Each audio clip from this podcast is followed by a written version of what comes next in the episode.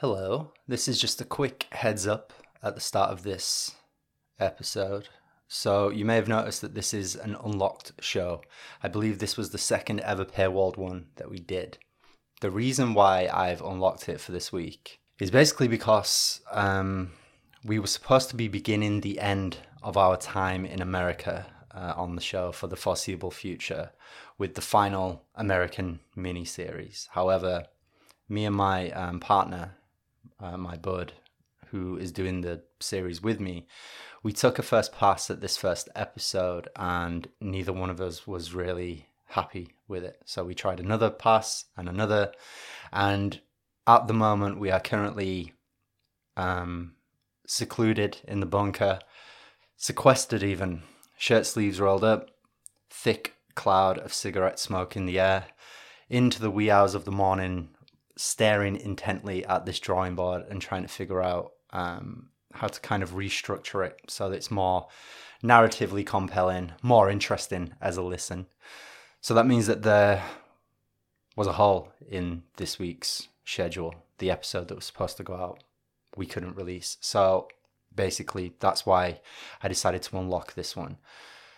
However, the upshot of that is that next week whether or not we figured out the the first episode of the new miniseries. Next week there will be um, two episodes. One will be a ghost stories, um, standard self-contained sort of hour or so, and the other will be the next installment of the Books of War show, the history of the Sicilian Mafia. The ghost stories episode will be available for free on the public feed the Books of War show, of course, that will be over on Patreon behind the paywall.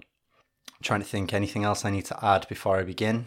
Um, oh, yeah, I mean, also don't get the impression that I'm just giving away something for free that, you know, I don't really rate that highly anyway. I actually think that this show is one of the best that we've done. Um, it's really long, it's really sprawling, it goes all over the place, and it was a lot of fun putting it together and making myself incredibly paranoid while I did it. So, with all of that out of the way, I would like to introduce Cartel World, Drugs, Banking, Empire, and Terrorism in the Last Days. Thanks for hearing me out here. Don't get captured. Godspeed, and we will rendezvous next week. Cheers. I had a dream about this place.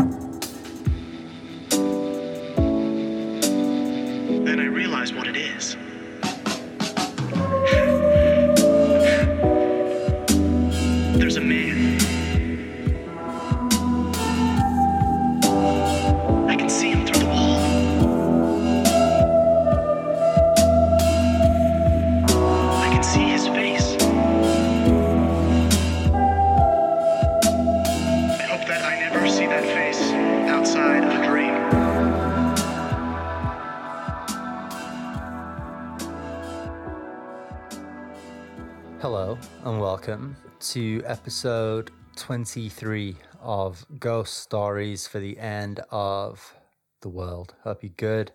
Um, apologies for the delay. This is a subject that I have a tendency to get a, a little expansive on.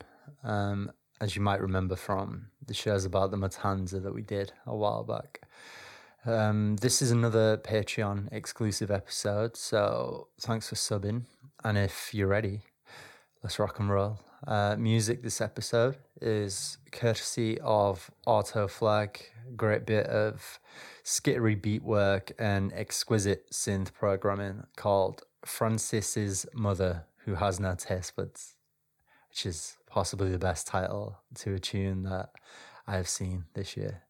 Uh, I will include the Bandcamp in the, the show notes for this. So let's do it. The drug trade is haunted this entire show from the very first episode. And I doubt, in fact, that there's a single topic we've discussed where drug trafficking isn't at least two steps removed from whatever we've been talking about. Uh, we've previously discussed the CIA's involvement in opium smuggling out of the Golden Triangle, um, the Sicilian Mafia and the French connection, and the utility of off the books drug money to NATO's Gladio armies. Because we're still in the haunted America phase of this show, we can't go fully global and look at all aspects of the drug trade the way that I would ideally like to. Uh, so that'll have to wait for a, a later date. But what we'll discover, I think, is that because drugs are such a globalized business, even in an episode that strictly covers the US state and private capital involvement in trafficking and money laundering, well, that will still lead us all over the world. What I'm going to do tonight is take a look at a few stories of the way that state and non state actors have involved themselves in drug trafficking, either directly or indirectly. And we're hopefully going to get a feel for how this stuff works and who benefits, where the money goes, and what it buys. And the best place to start would be at the top, in my view, in the supposedly legitimate world of banking and finance. Um, I'm this is one of the more famous cases of recent years, which is the HSBC money laundering scandal. HSBC had been warned repeatedly by US officials and regulators to clean up its businesses throughout the 2000s. Uh, in 2003, the Federal Reserve issued a number of cease and desist letters to HSBC because of its close relationship with Saudi Arabia's Al Rajhi Bank.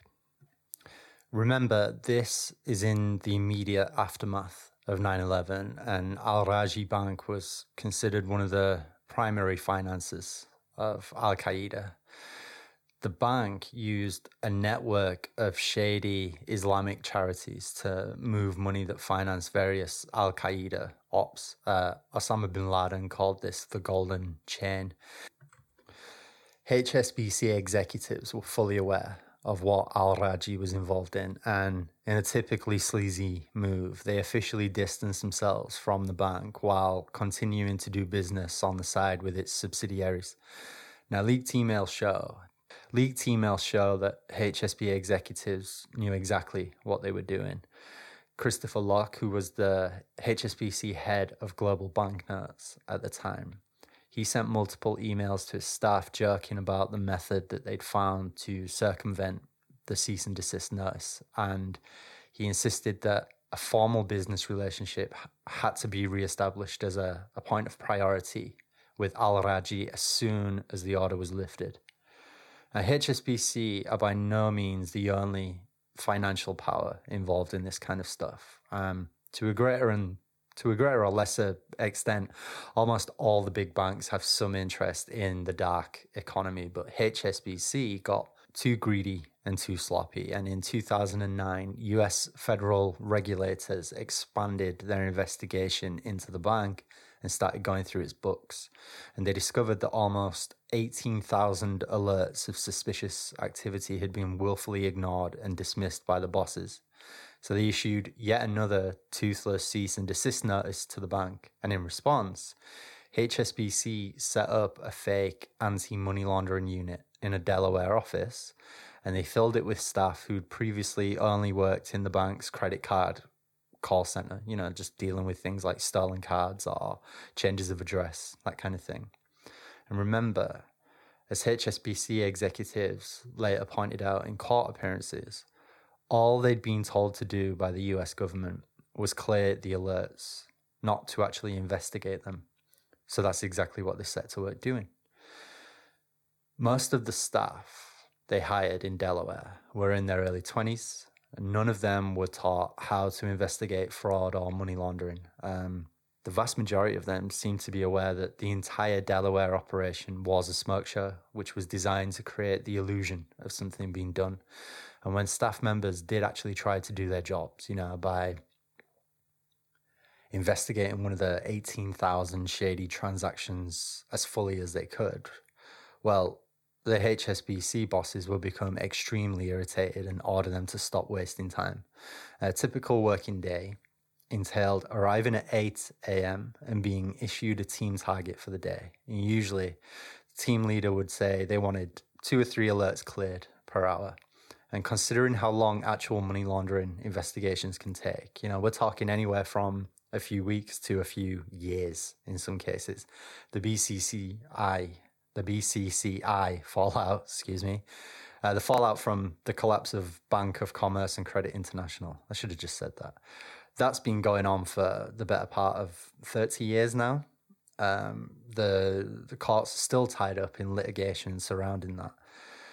So yeah, um, in that context, expecting these kids to clear two or three um, alerts per day is obviously insane. Uh, the staff were then expected to verify the legitimacy of each transaction just by Googling the companies or customers involved.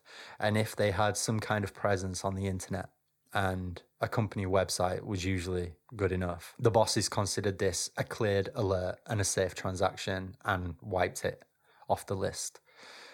Now, the starting salary for this job was $55,000 a year. And I, I had to do a double take when I saw that because that converts to a little less than uh, £40,000 a year in, you know, British currency, which is about £16,000 more than a British nurse makes when they finish training. And in a lot of articles I've read about this, the $55,000 figure is used as a kind of cudgel to attack the Delaware call center staff. But here's where I honestly land on it. I would 100% do that job um, or not do it, as that seems to have been what HSBC actually wanted. Um, staff were expected to clear about 70 alerts a week, and apparently you could clear all 70 of them before lunchtime on a Monday because all you really had to do was verify that legitimate Cayman Business Incorporated had a website, and that was enough, as we've said. The rest of the time was yours. Uh, Everett Stern, who was a whistleblower at the Delaware office, he said that the bosses would even get angry if you asked for more work to do. And it was a standard part of the working day to spend a few hours skipping stones in the water filled quarry behind the office and kill off the last few hours of the shift getting stunned in the car park and watching YouTube and TV shows. So if I was just some kid out of college or high school and I had a choice between doing that or working for less than minimum wage and no health insurance in some fast food place where I'd get screamed at all day by awful customers, it's a decision that makes itself, isn't it? And what we'll find as we continue through this episode is that drug trafficking and money laundering um, I, there's some of the few areas where trickle down economics actually kind of work, occasionally at least. So I know what you're waiting for, and that's El Chapo.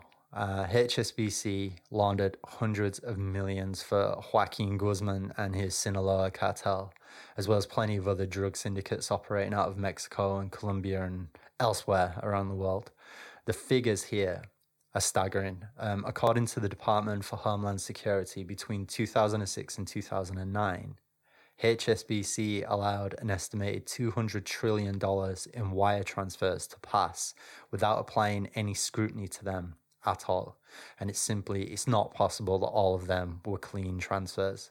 It also took the lead in the black market peso exchange, where Mexican cartels could convert money from drug sales in America to Mexican currency and every drug sale and kidnapping and enslavement and murder and transaction the cartels conducted, HSBC made a profit from it. And here's where we, we start to see the kind of Lovecraftian horror of the global financial system loom up as out of the murk. Because for all that the Senate Committee on Investigations and the federal prosecutors and the whistleblowers exposed about HSBC's activities, there is always a delicate parapolitical game being played behind the scenes that effectively means that nobody at the executive levels of any of these banks can ever see the inside of a jail cell, no matter how many bodies pile up because of the business that they are facilitating. The Justice Department itself admitted why the US government had no intention of prosecuting any HSBC executives. Um, Assistant Attorney General Lanny Breuer gave a press conference where he stated unequivocally, quote, had the US authorities decided to press criminal charges, HSBC would have almost certainly lost its banking license in the US. The institution would have been under threat, and the entire global banking system would have been destabilized. So, effectively, any moves to upset the existing order of things would destroy the world economy, according to the US Justice Department. And we've spoken before about the role the City of London plays as a, a crucial hub for money laundering activity around the world. And it's possibly the most corrupt square mile that has ever existed anywhere. The US had additional political reasons for not pursuing HSBC too much. HSBC also plays an important role in cleaning all the blood money that flows through the city, and much of it comes from other dirty banks in Britain and Europe and the Middle and Far East. So, weakening HSBC as an institution would create or could create a knock on effect that could potentially trigger a gigantic diplomatic crisis with some of the US's closest allies. And in the end, the US elected to issue a, strongly worded warning to HSBC and fine it $1.9 billion, which as pocket change for an institution with assets totaling just shy of 3 trillion. And for a sense of the importance of drug money to the economy, we need to refer to the investigation undertaken by Antonio Maria Costa, who was the former head of the UN Office on Drugs and Crime. So, you know, he's not some wild conspiracy theorist, this guy, nor particularly radical. Um, a year on from the 2008 recession, Costa described how, as banks began to teeter on the verge of collapse and some of them went under, the system was paralyzed and different financial institutions stopped lending money. And the only liquid capital available to them was drug money. It isn't subject to the, the regulations and taxes that legitimate capital is. And if you disguise it right, it's relatively simple to funnel into the system. You know, all you need to do is if you're a drug dealer and you've got a mattress full of dirty money, well, all you need to do is buy a coffee shop cheap somewhere and then just fill the till with the money and just write it all off as transactions. You know, uh, we had a sudden run on blueberry muffins. We sold hundreds of pounds worth of blueberry muffins on Friday. So, yeah, Costa never identified which banks turned to drug syndicates. Uh, he he cited the limits of his office's powers to disclose this kind of information, which is also a, a recurring theme that you'll find from official institutions that are supposed to be investigating this kind of thing. But he says that since the drug economy is effectively recession proof, the money the syndicates put into a lot of big banks became a relatively risk free way for the institutions to begin lending to each other again and circulating money uh, through the system.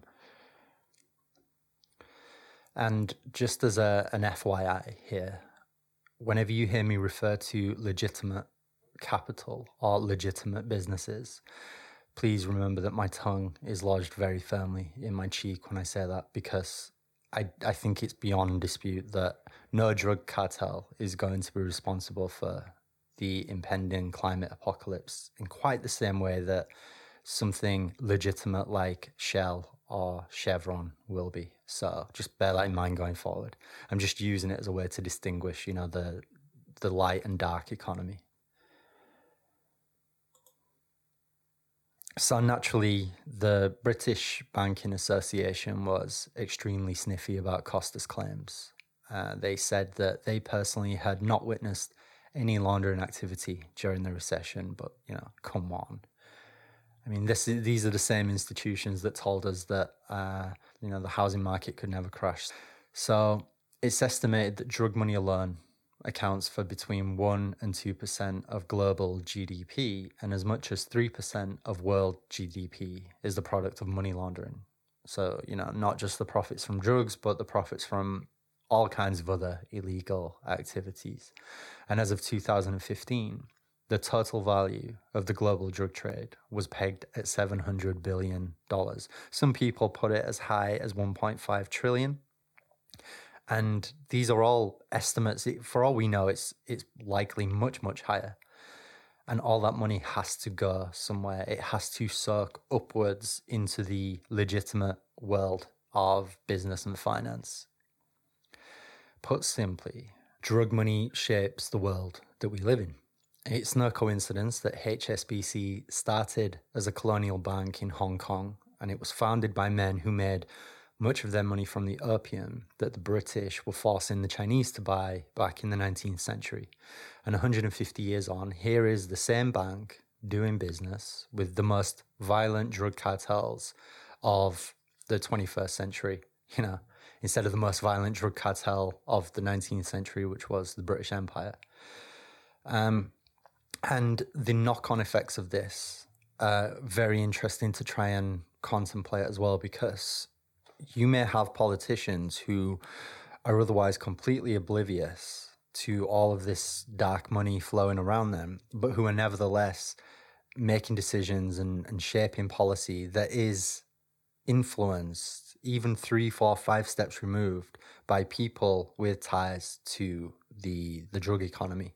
So you know, a drug dealer wants uh, particular business regulations uh, changed, or you know, something they want something doing with the property development. You know, so they've got an e- they have an easier time of it laundering their money through the property market. So they pay someone who pays someone who pays someone who knows a politician who can take it upon themselves to go and you know change those those rules and regulations on behalf of a, a drug dealer that he's never met, he's completely unaware exists, but who is nevertheless influencing the way that politician thinks and the way that politician approaches their office. I mean, organized crime is a business like any other business. And so it will seek to lobby and shape political policy where it's beneficial to its own, you know, economic objectives. Now, it probably won't surprise you to know that as of 2021, HSBC is still at it and all the stern warnings and piddling fines in the world likely won't dissuade them from continuing to work with uh, drug cartels and other organized crime groups.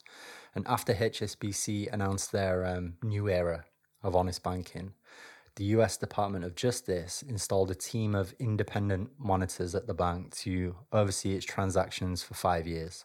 And immediately, the limits of what they could do were very strictly curtailed and policed. At most, they could offer a few mild suggestions and file a few reports with the DOJ about their concerns, but it was obvious that both the bank and the US government were going through the motions and waiting for the scandal to blow over. Now, a neat trick HSBC developed was to outsource their money laundering activity to other banks that they were connected to in some way. And once the DOJ got around to declaring these smaller institutions illegitimate, HSBC would simply outsource the work to another one and another and so on, kind of like a game of narco whack a mole. Now, at a time when the DOJ was supposed to be closely scrutinizing every penny that moved through HSBC, the bank worked with the Vida Panama Bank, uh, conducting $300 million in shady transactions on behalf of drug syndicates linked to the Wakida family, who run Vida Panama. Uh, the DOJ started to issue secrecy notices around HSBC's various dealings instead of investigating them. It was just easier that way. And this effectively helped the bank cover up its activity.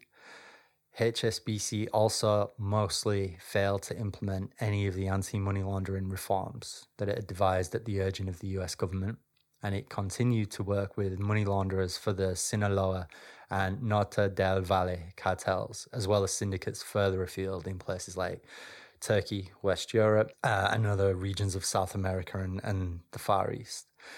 In fact, the biggest reform that HSBC seems to have undertaken since 2012 is to create a system of plausible deniability by decentralizing its operations and allowing regional branches to operate independently of central leadership, kind of like vassal states, uh, where the central HSBC headquarters are kind of like the the sovereign, but then they have all these client states that surround them. Uh, the money still flows in and up, but as long as HSBC is operating relatively cleanly inside the US, which is where the DOJ's authority effectively ends, then any other activity is outside the remit of the US based uh, independent monitors. So we have a broad idea of how drugs and the economy interact and how important narco profits are to keeping the banks flush and everything ticking over. But what about the state itself and intelligence agencies? How do countries like the US use the underground economy to further imperial aims? Well, that's where things get even weirder and darker. Now, we said before on this show that given the huge profits to be made out of drug trafficking, if you're running an intelligence op and you need access to easy funding that is difficult to trace, you would be crazy to ignore the drug trade. Which brings us to the very odd relationship between the US security state and drug cartels south of the border.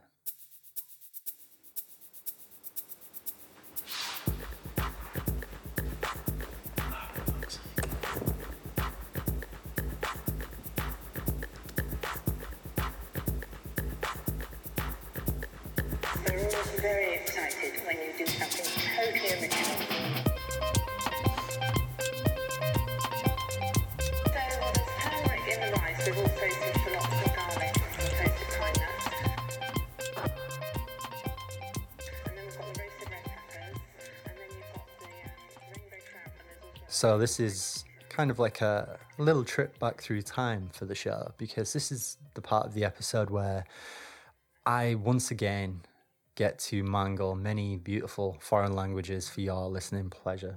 You can't really talk about the US state and its dealings with um, the, the drug trade in South America without talking about Iran Contra. But it's pretty well known as that story, so I'm not going to rehash it in full. Instead, I think if we nibble around the edges of it and use different threads to kind of explore different aspects of the utility of drugs. That will probably uh, be something a little different and hopefully something a little more interesting than what we already know about the, the subject. Because what's interesting about Iran Contra, first and foremost, is the way that the operation, which was ostensibly in direct conflict with the US government's so called war on drugs, well, it actually dovetailed with the policy quite neatly. Um, because after all, abroad, the CIA's involvement in cocaine trafficking funded US wars of aggression against leftist governments like the Sandinistas, while the drugs that flowed into US inner cities helped to kind of turbocharge the militarization of the US police and security state while expanding the private prison industry. Uh, the Nixon's administration had seen heroin as a very neat way to pacify a restive urban population and to discredit both black emancipation efforts and the 60s counterculture, particularly the anti war left. Uh, now, as described by Nixon's domestic policy advisor, John Ehrlichman, here, quote, Do you understand what I'm saying? We knew we couldn't make it illegal to be either against the war or black but by getting the public to associate the hippies with marijuana and blacks with heroin, and then criminalizing both heavily, we could disrupt those communities. We could arrest their leaders, raid their homes, break up their meetings, and vilify them night after night on the evening news. Did we know that we were lying about the drugs? Of course we did. By the 1980s, the crack epidemic and the attendant violence had the effect of fracturing African American communities at an accelerated rate, uh, justifying, you know, expansions in police and federal agency budgets and ensuring that a number of young black Americans, you know, the, the kind who formed the vanguard of black liberation movements in the 50s and the 60s, well, showed that they were instead forced to grow up in virtual war zones with very few choices available other than to join local street gangs for protection and to make a living or else fall into addiction.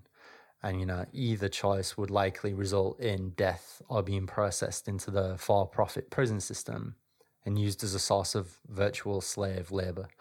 Uh, the US drug war is a sterling example of how US foreign and domestic policy quite often mirror and complement each other. I mean, consider the the economic and strategic incentive for staff in US law enforcement agencies here because you know the DEA and the CIA when they're not profiting from drug trafficking directly, Both of them rely on the drug trade as a way to justify their continued existence and budget increases. Uh, it's a very similar dynamic to the one that drives the FBI to manufacture terrorist attacks in order to make easy cases and pad out their resumes. If you think about it like this as well, the presence of uh, the drug trade and the violence that surrounds it in US inner cities justifies the cops effectively invading and occupying uh, those neighborhoods and patrolling them much like a colonial police force would.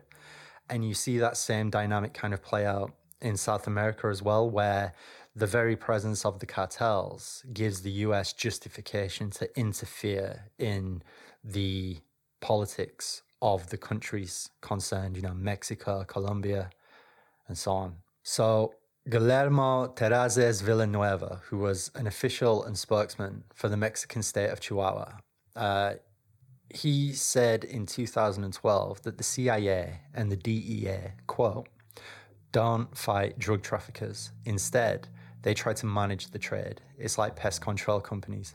If you finish off the pests, you are out of a job. If the drug war ends tomorrow, so do their careers. Uh, now, the, the Mexican drug war, and, and this is the open conflict between the Mexican army and the drug cartels, it's said to have officially begun in December of 2006 when 6,500 Mexican soldiers were deployed by President Felipe Calderon to fight the cartels. And as of the time of Villanueva's statement in 2012, 55,000 people had died in the ensuing violence. And a total number of all victims dead as a result of drug related homicides in the conflict is now estimated at around a quarter of a million people. That, that is staggering. It's, it's almost an unbelievable figure. For context, about 130,000 people died in the entirety of the Yugoslav wars of the 1990s. Uh, in the Mexican drug war, the US plays the role of intelligence consultant and equipment supplier, with some training thrown in for good measure by private military contractors and security firms, all under the auspices of the Merida Initiative.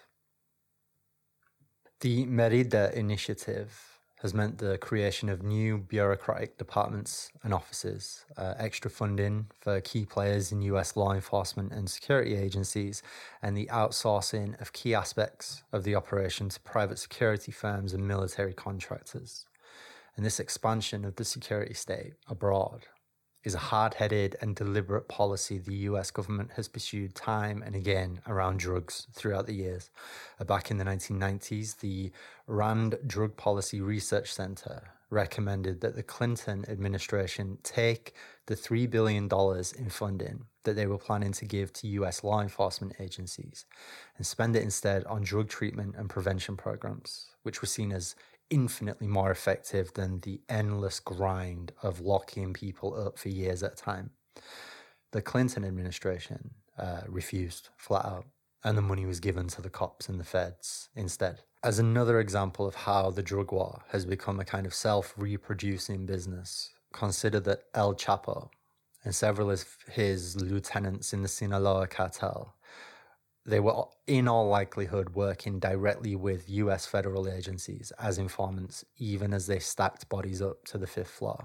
A kind of middle manager in the cartel spoke anonymously to Newsweek in 2012 and described one of his bosses encouraging him to contact ICE, you know, the, uh, the US Immigration and Customs Enforcement Agency, and offer them information about rival cartels in exchange for a more of a hands off approach. Now, Sinaloa at the time was at war with the Carrillo Fuentes cartel, and part of El Chapo's strategy seems to have been encouraging some of his key guys to become informants for US federal agencies in order to remove his competitors when he found it impossible to bribe or kill them. And ICE, for their part, well, they were fully on board with this idea. Don't forget that ICE agents are generally considered gigantic cowards even by other US agencies. And the Sinaloa cartel has the muscle and the firepower to confront law enforcement head on. Uh, El Chapo wanted to offer ICE and the DEA some easy headline grabbing arrests, and all they had to do in return was ignore his own operation. And according to court documents reported on by El Universal, senior DEA and Sinaloa figures met in secret more than 50 times between the year 2000 and 2009. And then consider Los Zetas. Uh, they are widely regarded as one of the most dangerous and violent organized crime groups in the world. Uh, Los Zetas was born out of an elite branch of the Mexican military, the and we're going to screw this pronunciation up. So we should do a drinking game for this. Have a drink, take a shot now, because I'm going to screw this up. Take a shot for each word I screw up. So, this elite branch of the Mexican military was called the Grupo Aeromóvil de Fuerzas Especiales, or the Air Mobile Special Forces Group, uh, shortened to GAFE. And this group were initially established and trained to conduct counterinsurgency and anti drug operations. Uh, they were deployed when Mexico hosted the World Cup in 1986 and again in the early 1990s to suppress the Zapatistas, who rose up against the spread of neoliberalism in Mexico and against the North American Free Trade Agreement. Um, the GAFE fought the Zapatistas in and around Chiapas, and it's no accident that the GAFE received training from Israeli Special Forces and the US 7th Special Forces Group at Fort Bragg, as well as the School of the Americas. And this was before, during, and after their anti Zapatista operations. And the GAFE were taught everything from psychological warfare to enhanced interrogation techniques, jungle and amphibious warfare, ambush and guerrilla fighting strategies, intelligence gathering, hand to hand combat, heavy weapons training, you name it. And they used all this first in their effort to put down the Zapatista uprising, and much of what they got up to during that conflict is still classified. They were used effectively as a tool to suppress all dissent to NAFTA and the new economic arrangement between the US and Mexico. And with the liberalization of the trade routes between the two countries, the amount of drugs and weapons flowing across the border absolutely surged, which triggered more cartel violence that the Zetas would end up assisting in.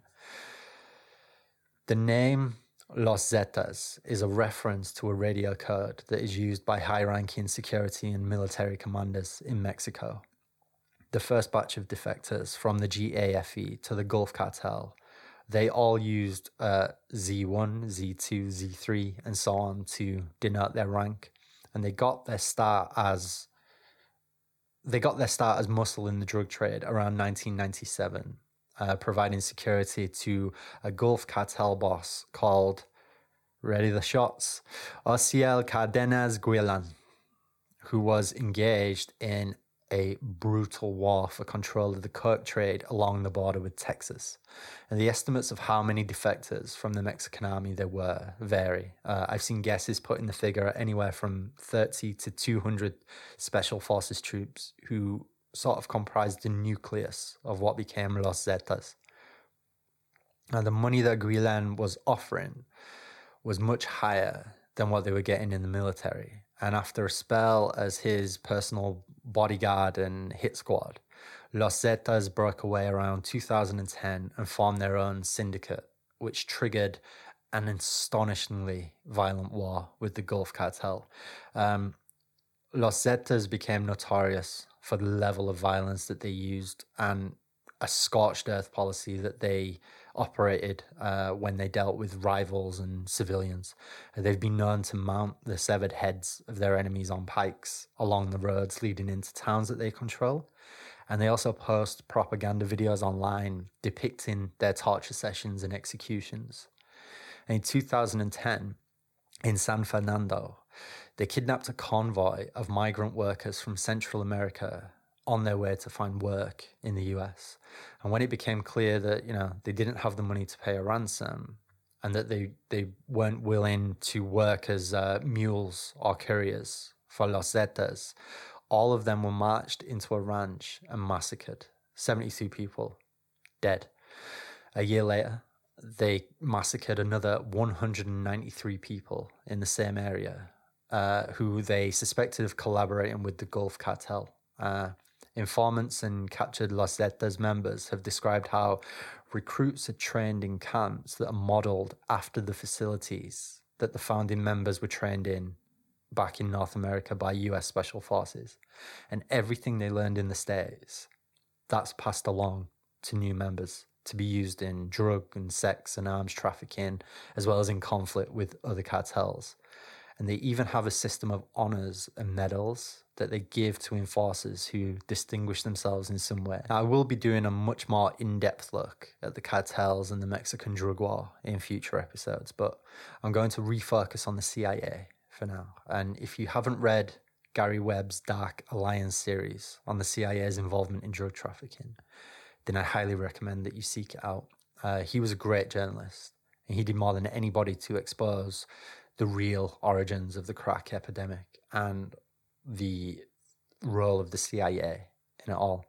And for his efforts, um, establishment figures in US media basically chased him out of the industry and circled the wagons around the CIA. And he ended up dying in 2004 in what was ruled a suicide by a coroner. But if you want a rabbit hole to fall down, ask yourself how someone commits suicide by shooting himself twice in the back of the head. So, anyway, to get a feel for how the CIA approached the drug trade in the 1980s, remember that the US war on drugs was only fought against dealers who were unlucky enough not to have made a deal with the CIA, the DEA, or the FBI. And one of the key string pullers throughout the decade was our friend Poppy Bush, who by then he was Reagan's vice president. And Bush's role in the drug war, like his role in basically every other American deep political event, it's minimized and downplayed to the point where it's become forbidden for respectable journalists and researchers to talk about it. But he understood better than almost anybody that there was a lot of power and money to be won under the guise of fighting the threat of drugs to America's youth. So you have Iran Contra, of course, but you also have the lesser explored aspects of Poppy Bush's decade, such as uh, the US and its local partners spraying massive amounts of herbicide on farms in South America, even ones that had nothing to do with the narcotics trade, ostensibly to eradicate the coca plant. But this usually ended up uh, spilling over and it, it left hundreds of farmers absolutely destitute and forced to abandon their land to local wealthy elites or predatory foreign, usually American capital. And a lot of these businesses had connections in some way with the Reagan administration. Once he finally became president, Bush let his authoritarian tendencies run absolutely wild. Uh, he pushed for harsher and harsher penalties for drug related crimes, and his policies led to twice as many people being locked up for drug possession than there were people in prison for selling them. Uh, he also advocated uh, forfeiture and, and property confiscation, even for the presumption of involvement in drug trafficking. And this wound up destroying tens of thousands of people's lives just because they were caught with the right amount of weed or coke to be labeled a drug dealer without any further investigation. A US Navy lieutenant called Al Martin tells a very interesting story about a conversation he had at dinner with Poppy Bush and Felix Rodriguez. Now, Rodriguez was a Cuban exile and CIA officer. Uh, he'd taken part in the Bay of Pigs invasion, and he was also intimately involved in the Phoenix program, training assassination squads and personally flying helicopters in the field, as well as playing a role, supposedly, in the hit on Che Guevara in Bolivia in the 60s. By the time Al Martin was meeting him and Bush for dinner in 1985, uh, Rodriguez was deeply involved in the Contra cocaine trafficking op, and he performed a similar role to Oliver North for Poppy Bush. He was someone who would get his hands dirty on Bush's behalf. Uh, he'd already set up channels of communication between the Medellin cartel and the agency. And some witnesses say that he funneled as much as $10 million from Medellin to the Contras throughout the 1980s. Now, Lieutenant Martin recalled that throughout this dinner that he was at, Bush kept talking about the war against the Sandinistas and what he called his big lie principle. And Martin was unsure of the connection until a few years later when the Iran Contra scandal broke. What Bush had been slyly alluding to at the dinner suddenly made sense. If a lie was big enough, the American public wouldn't believe the truth when it came out. So, if, say, the US government was declaring publicly that it was conducting a war on drugs while financing right wing terrorists with cocaine money, and that was exposed, people would have such an emotional investment in what they'd been told by their elected officials for years that they'd be extremely reluctant to acknowledge that they'd been had. And the same went for the media, who were reluctant to pursue the CIA connection to the drug trade and very eager to smear people like Gary Webb as frauds. And the fact that Bush only lost his re election bid because of some bullshit of the economy and what eventually happened to Gary Webb, and Bush's subsequent rehabilitation as a steadfast patriot during the Trump years. I think that's proof that Poppy was pretty much completely correct about the big lie. Now, Rodriguez is another connecting piece between Bush and an episode from the 1980s. Before we go on, one thing The Wire absolutely nailed uh, is the difference between chasing drugs and chasing drug money. Uh, the Lester Freamon character said it best. You follow drugs, you get drug addicts and drug dealers. But you start to follow the money, and you don't know where the fuck it's gonna take you. A DEA intelligence agent called Enrique Camarena, or Kiki, as he was known to his colleagues and friends, uh, he discovered the truth of this in about the most gruesome and brutal way possible in 1985. Now, Camarena excelled at working informants to find out where cartel growing fields were and feeding the information they gave him to teams of DEA agents and Mexican military officers who would then go on to destroy the crops with fire or herbicide. After one of Camarena's tip offs led to the destruction of a cannabis farm worth about $8 billion, he was abducted in February the next year, tortured for two days, and killed. The DEA launched the biggest murder investigation they ever conducted. The official story has it that the kidnapping was coordinated entirely by the Guadalajara cartel, working with corrupt local police. Except two ex DEA agents, Phil Jordan and Hector Berrellez, and a CIA contract pilot called Tosh Plumlee, who flew drugs into the States for the agency. Well, they've since come forward and said that the cartel had been given the okay to kidnap Camarena by the CIA, and the torture and interrogation session that he was subjected to was actually covertly filmed by hidden cameras that were monitored by CIA officers. And the reason is because Camarena had been growing increasingly vexed by the futility of the drug war for every stash house the DEA raided and drug crop that they destroyed. A half dozen more immediately sprung up to replace them. It was like sweeping leaves on a windy day. So Camarena slowly came to the conclusion that the trick would be to trace the financial networks underpinning the drug trade and use what the DEA learned to go after the top level operators and leave the lower ranking operators alone. According to the, the three whistleblowers, Camarena actually put together a fairly accurate map of where the money was going. And it seems that he stumbled onto some aspects of the CIA's role in gun and drug running for the Contras. Felix Rodriguez figures into all of this because he was the one who introduced Juan Matta, the uh, a Honduran drug dealer.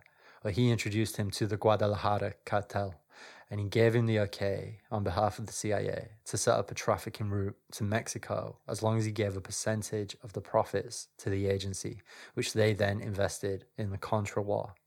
And Camarena uncovered at least some aspects of this massive operation, and it's likely that the CIA monitored his interrogation and murder to verify how much he'd actually discovered.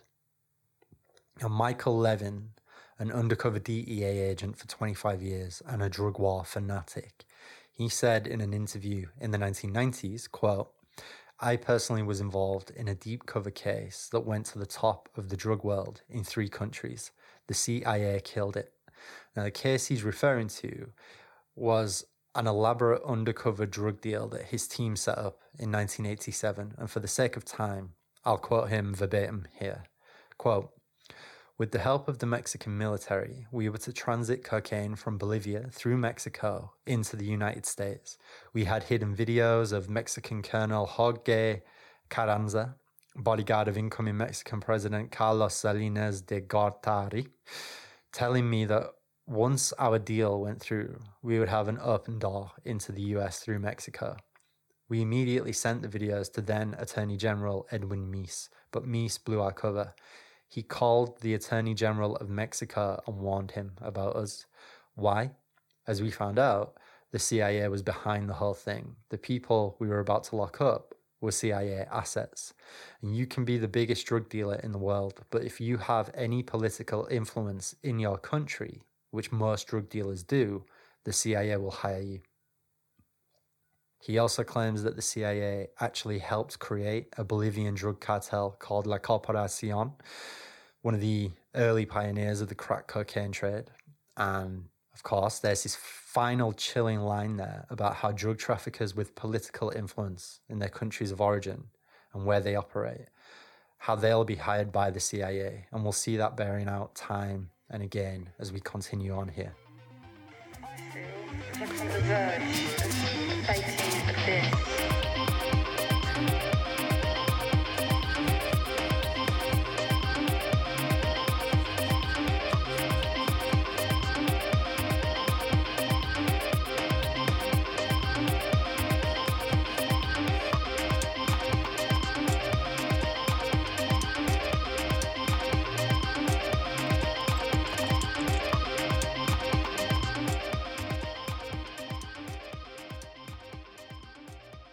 CIA role in South America's drug war is a rabbit warren that you could get lost in forever. And the smuggling networks that they utilized, it can't even really be called smuggling networks as such because they had such free and open use of US air bases and private airports. It's it's it's not like they had to sweat customs or the DEA. Uh, Mena Airport in Arkansas that holds an almost mythical significance for a lot of researchers into this stuff because this is said to be one of the primary locations for the CIA's coke importation and op.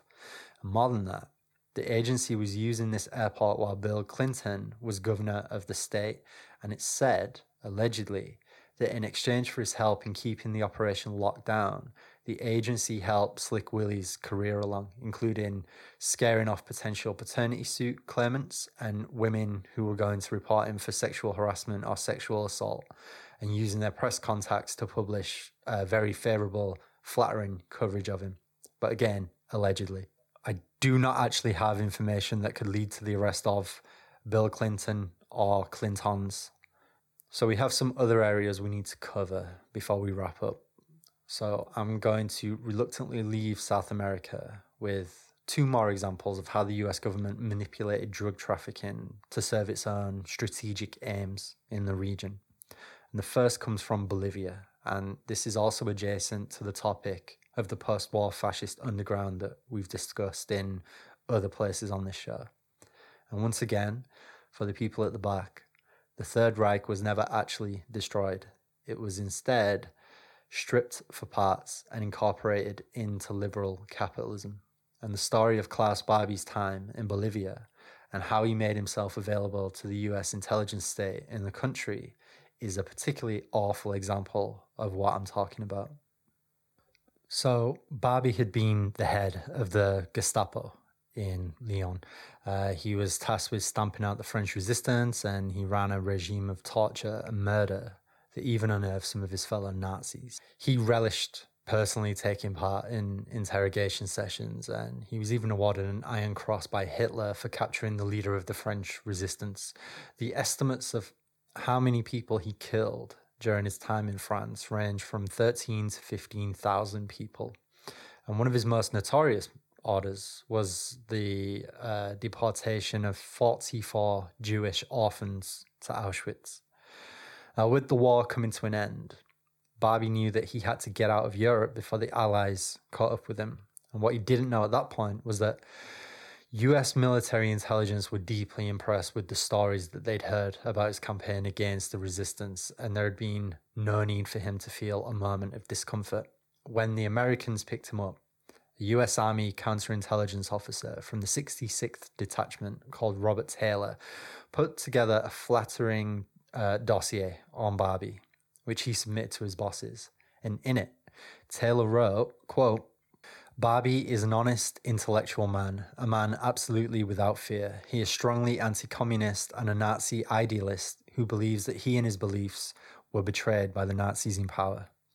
Barbie was then recruited as an intelligence asset by the Americans, and he and his family were smuggled out of Europe with the help of the Catholic Church through uh, the port of Genoa.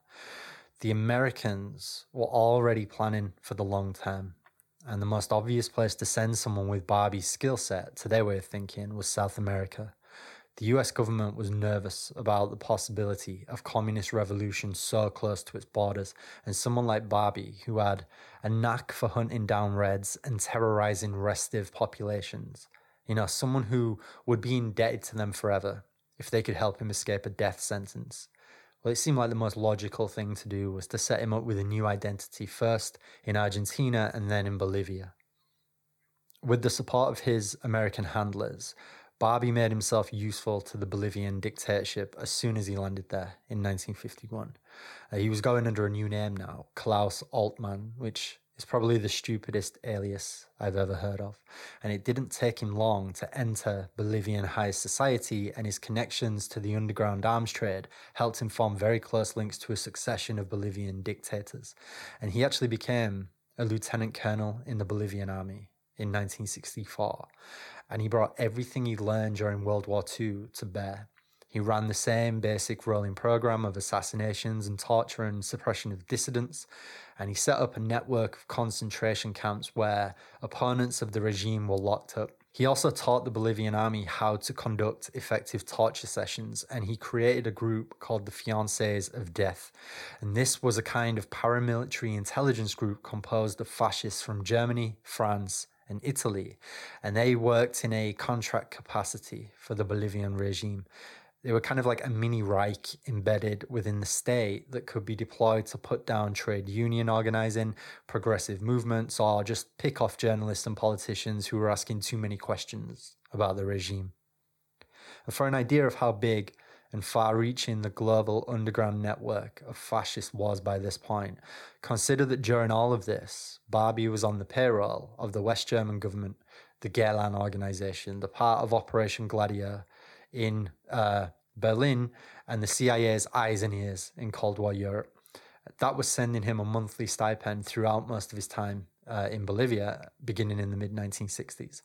And on top of this, Barbie worked with none other than Stefano Delle Chiaie uh, to organize the 1981 coup in Bolivia, which we'll get to in a moment. As Stefano landed in Bolivia after fleeing Italy for his role in the strategy of tension, uh, where he'd helped set up two of the major Italian neo fascist terror cells, the National Vanguard and the New Order. And he also helped organize the failed coup uh, in Italy in 1970. And just like Barbie, he would go on to play a key role in Operation Condor, which was the anti left assassination program that South American regimes embarked on in the 1970s at the behest of the CIA. He was also a very close friend of Licio Gelli, who was the head of the Propaganda Due Masonic Lodge. We've talked about them before.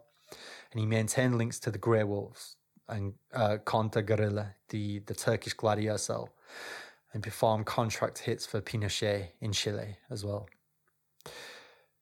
Barbie's bodyguard and confidant, a guy called Alvaro de Castro. He was another neo Nazi and he had close ties to cartels all over South America.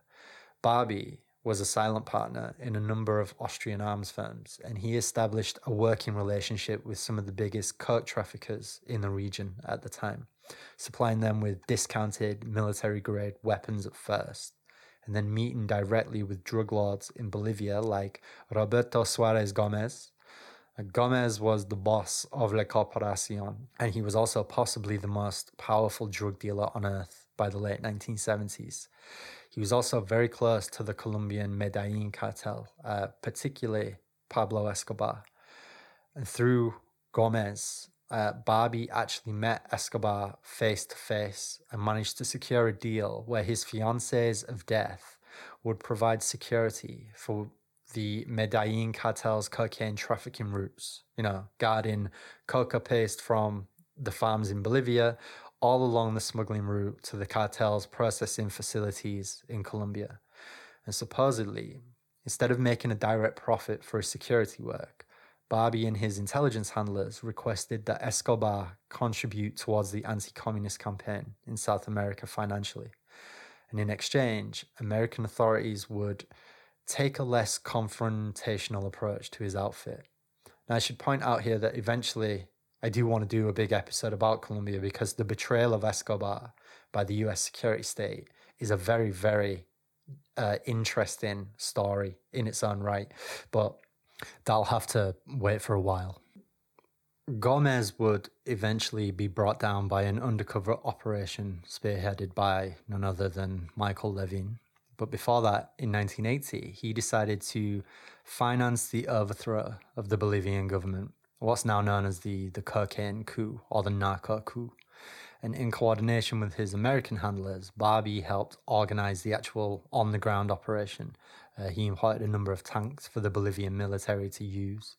And he brought in his fiancés of death to lend strategic support. And once the regime was in place, the new regime, which was effectively a front for La Corporacion, uh, Gomez had his key guys move to areas of strategic importance in the government. And you have to imagine Pablo was watching this in Colombia. And according to insiders from the time, he was optimistic that uh, the CIA might like to finance a coup over there as well and make him the president. Um, and certainly, something like the cocaine coup makes something l- like that seem much more feasible. So, the new Bolivian regime it crumbled pretty quickly, considering the money behind it. And when a democratically elected government took power, Barbie was finally arrested in 1983 and deported to France to stand trial for war crimes. And somewhat inevitably, the US government found itself scrambling to explain why they'd extended nearly uh, four decades worth of protection to a Nazi war criminal and drug trafficker. And they managed to sidestep most of the tougher questions by citing national security concerns and that was pretty much that. Uh, Barbie died of leukemia in prison. The the second and last story from South America that I want to cover, and one that's going to kind of set us up for a couple of other things I want to get to further on in this episode, is the U.S. invasion of Panama in 1989. And this is one of the spookiest quote unquote wars that the American empire has ever quote unquote fought. And once again, there at the center of events is the figure of Poppy Bush. So, what was the Panama War about? Why did the US invade? Well, the most common reasons given by Poppy Bush were to protect the security of the Panama Canal and safeguard the lives of the 35,000 US citizens who were living in the country from the threat posed by Panama's gangsterismo style president, uh, Manuel Noriega. And Bush also said that Noriega had turned Panama into a global center of drug trafficking and money laundering. And while that was true, this is quite a head scratcher of a justification because it's now well established that Noriega had been on the CIA payroll since the 1970s. They were paying him upwards of $200,000 a year to safeguard American interests in the region and the agency had also given him a license to sell drugs, including during the years when Poppy Bush was head of the CIA.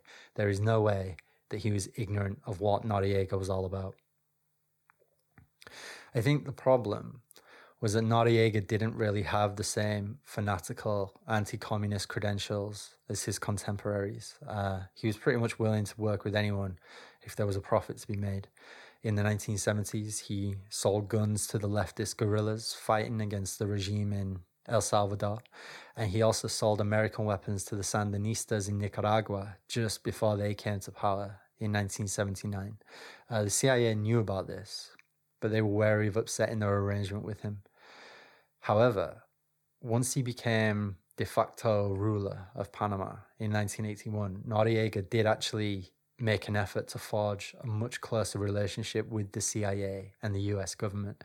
He allocated the CIA space in Panama to set up listening posts and training camps for the Contras, and he met with Poppy Bush in 1983 to work out how to keep the Contras supplied with funds and weapons. And throughout the 1980s, Noriega worked with most of the big cartels in South America, and he moved his own shipments of drugs and guns into the US, with the CIA very carefully looking the other way, despite their own intelligence reports concluding that he was one of the biggest suppliers of cocaine to the States. So by the time the Iran Contra scandal was unfolding, it was all getting a little bit embarrassing, this kind of weird relationship they had with Noriega.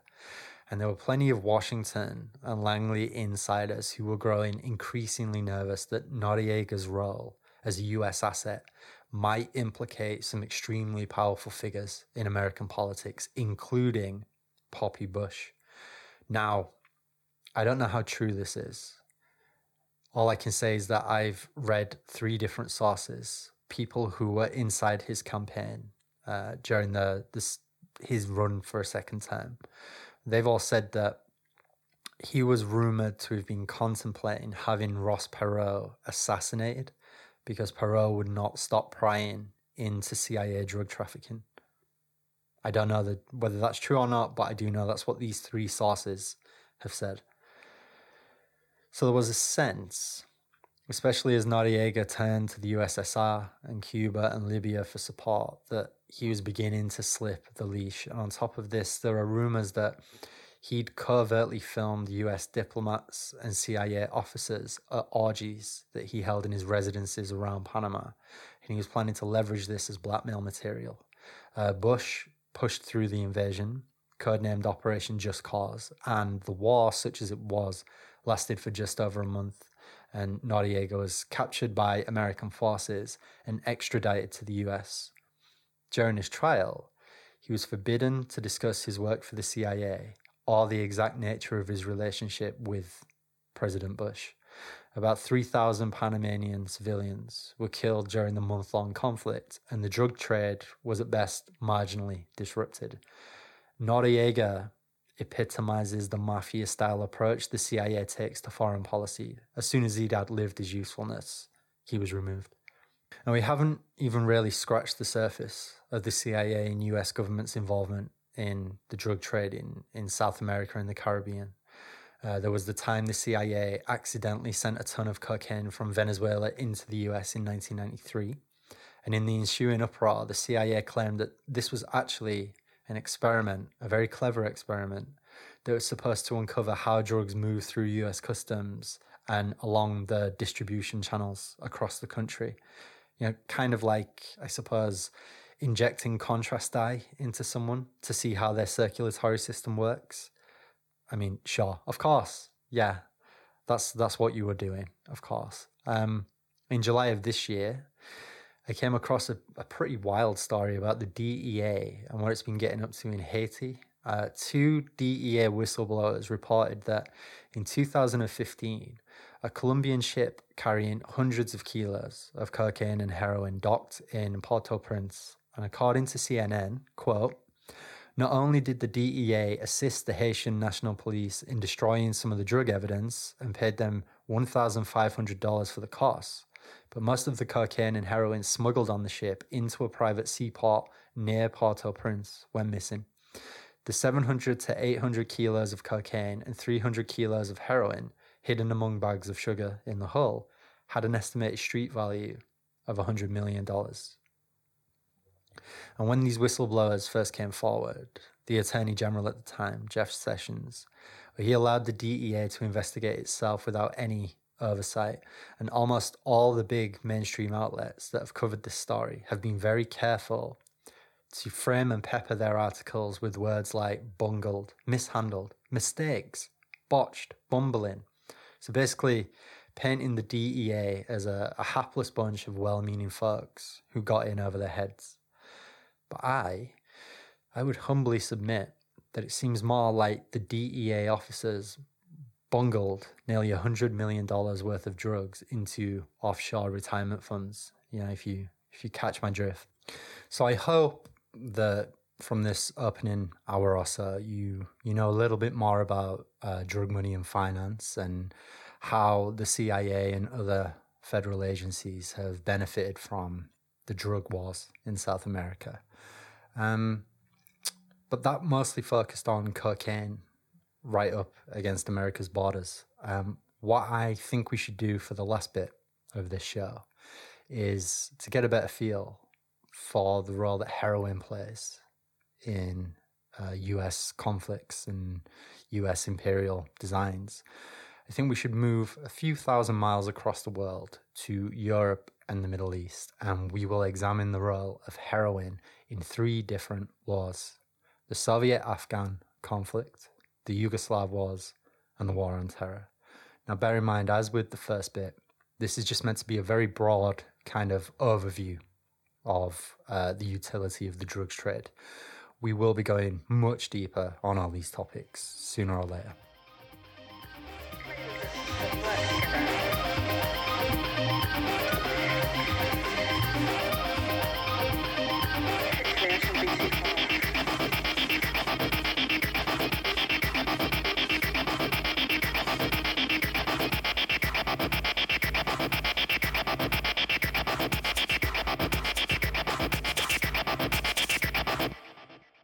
So yeah, we'll start in the late 1970s, and what we find is um, a US that is facing a series of crises that are threatening its strategic position in the Middle East, and chief amongst them was the overthrow of the Iranian Shah in 1979. With the revolution, the Americans lost a very valuable client state in the region, and they were humiliated again when the Islamic Revolutionary Guard seized the US embassy in Tehran and took the staff inside hostage for over a year. And then in December of 1979, the Soviet Union invaded Afghanistan.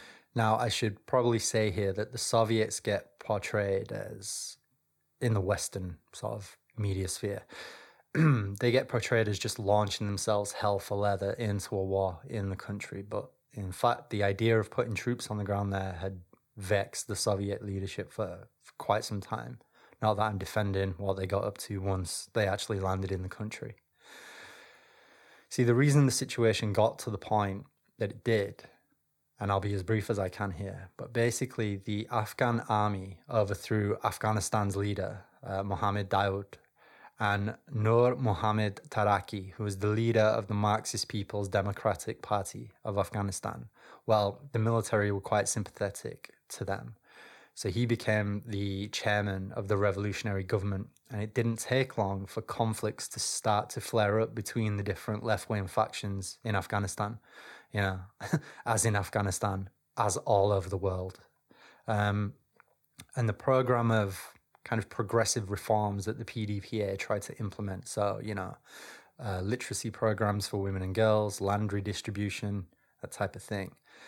Uh, all of that was met with fierce resistance from Afghanistan's conservative communities. Uh, Taraki was in frequent contact with the Soviets throughout this period, and he was asking for advice and even military support. But Brezhnev was extremely reluctant to commit Soviet troops.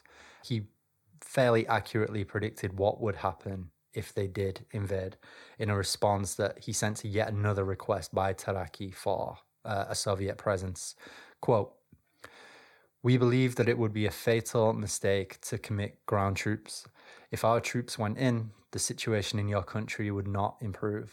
On the contrary, it would get worse. Our troops would have to struggle not only with an external aggressor, but with a significant part of your own people, and the people would never forgive such things.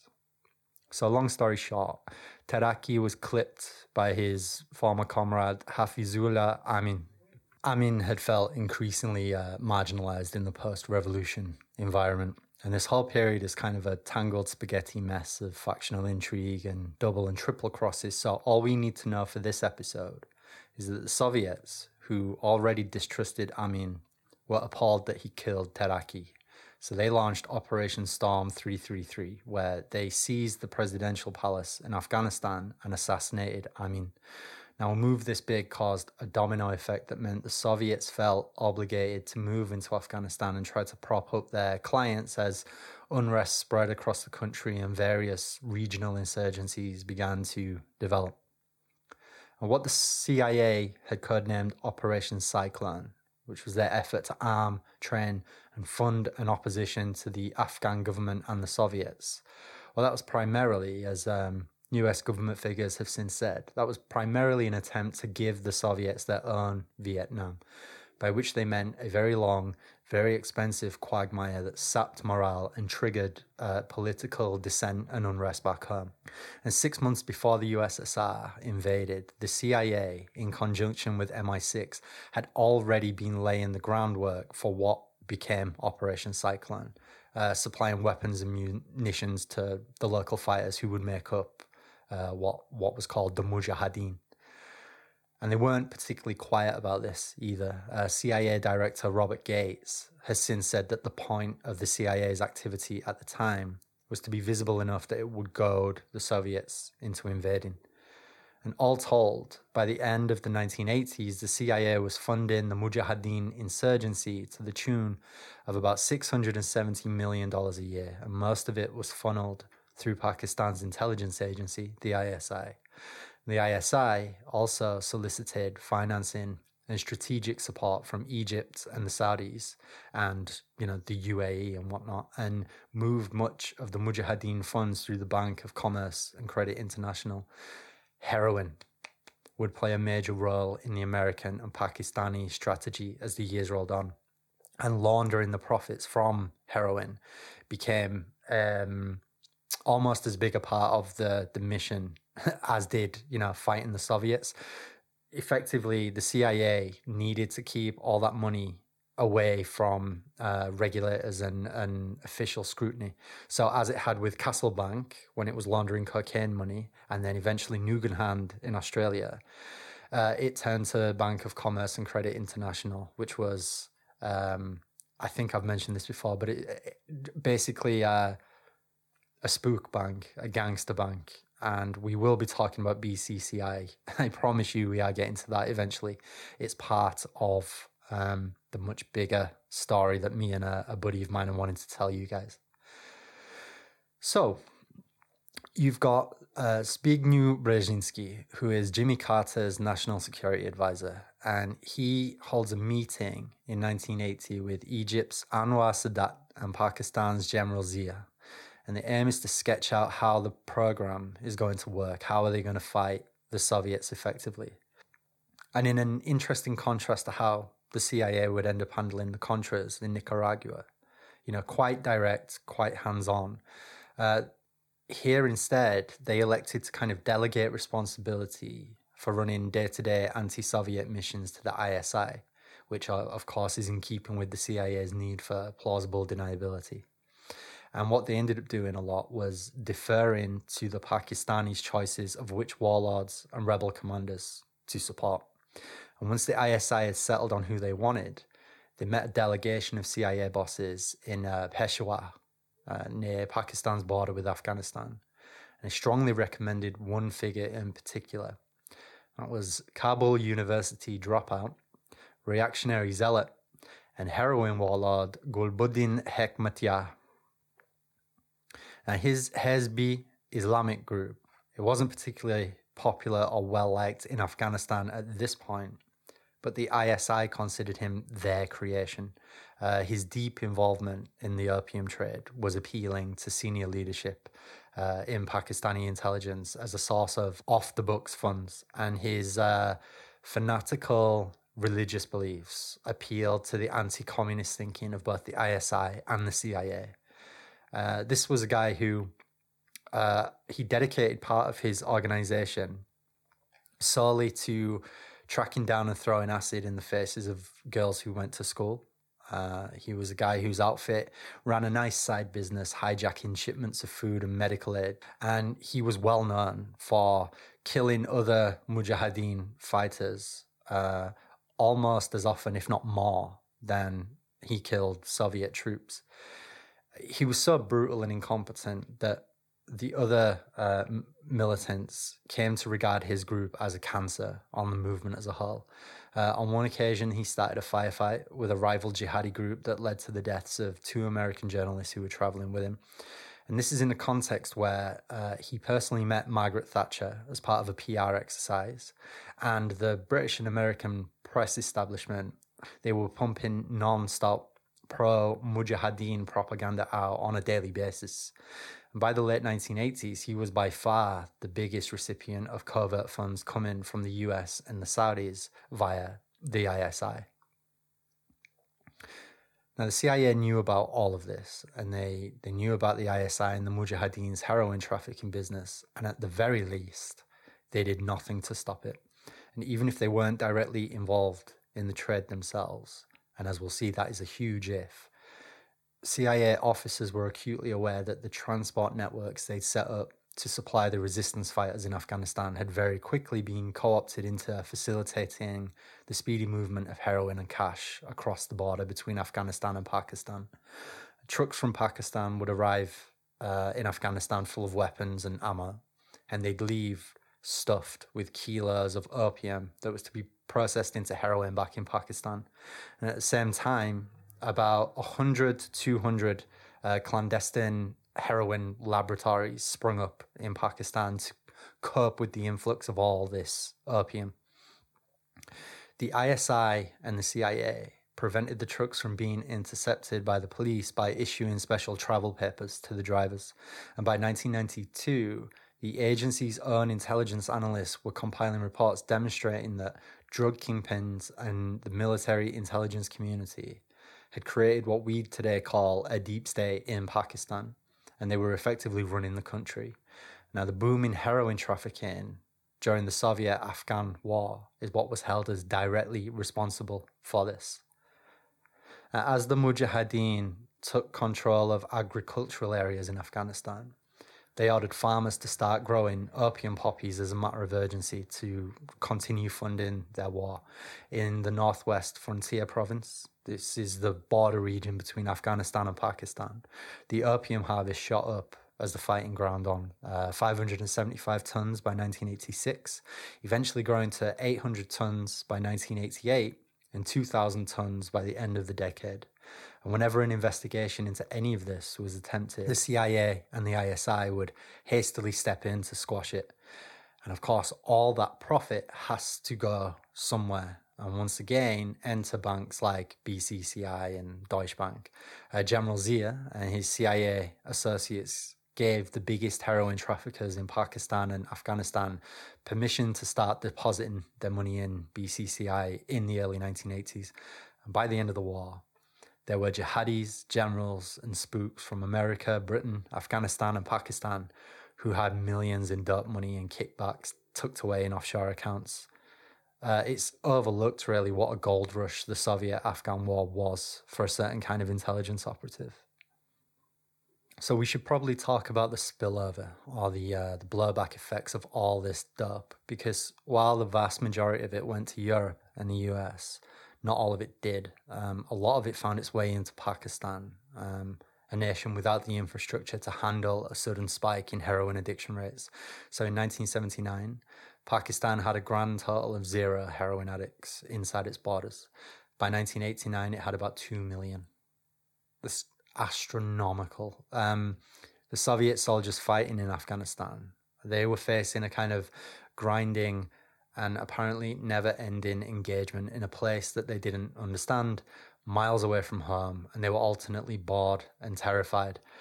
So they turned to heroin as a way to take the edge off. And when these soldiers rotated back to the USSR, they took heroin with them. And addiction rates amongst Soviet youth began to steadily creep upwards. Additionally, uh, Soviet authorities at the time were highly suspicious of the CIA's activity and accused them several times of smuggling Afghan heroin into the USSR precisely to create an addiction epidemic. And then, of course, there's the fact that the increasingly wealthy and powerful drug lords in Afghanistan uh, heading up their own armies and flush with guns and radical ideology, began to turn against the US and each other after the Soviets withdrew and the country descended into civil war. And the Soviets were still funding the Marxist government in the capital, and the CIA continued to back the Mujahideen militias closing in on Kabul. Uh, and throughout the 90s, the opium fields in Afghanistan continued to expand, um, even after the Taliban came to power in 1996, because when they first established themselves, they were desperate for taxes and investment funds. So they ordered an increase in the amount of opium that was being cultivated.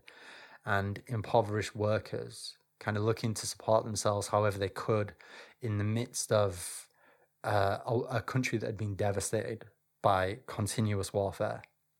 Well, they took the ball and ran with it, and you can't really blame them. Um, it's no surprise that drug crops have become the only reliable source of income for many Afghans. Uh, as Alfred W. McCoy explains, quote, Opium generated a major demand for labor at a time of high post-war unemployment.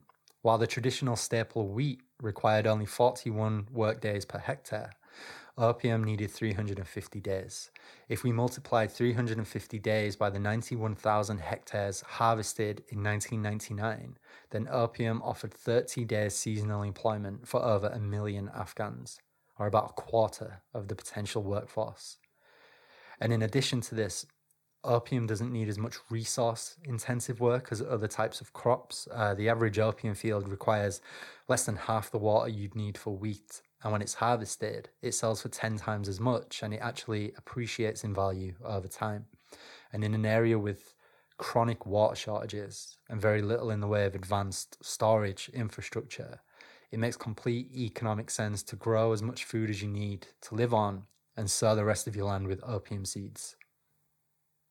And one of the CIA bosses overseeing Operation Cyclone, uh, Charles Cogan, he gave an interview in 1995 where he said, quote, we didn't have the time to devote to an investigation of the drug trade.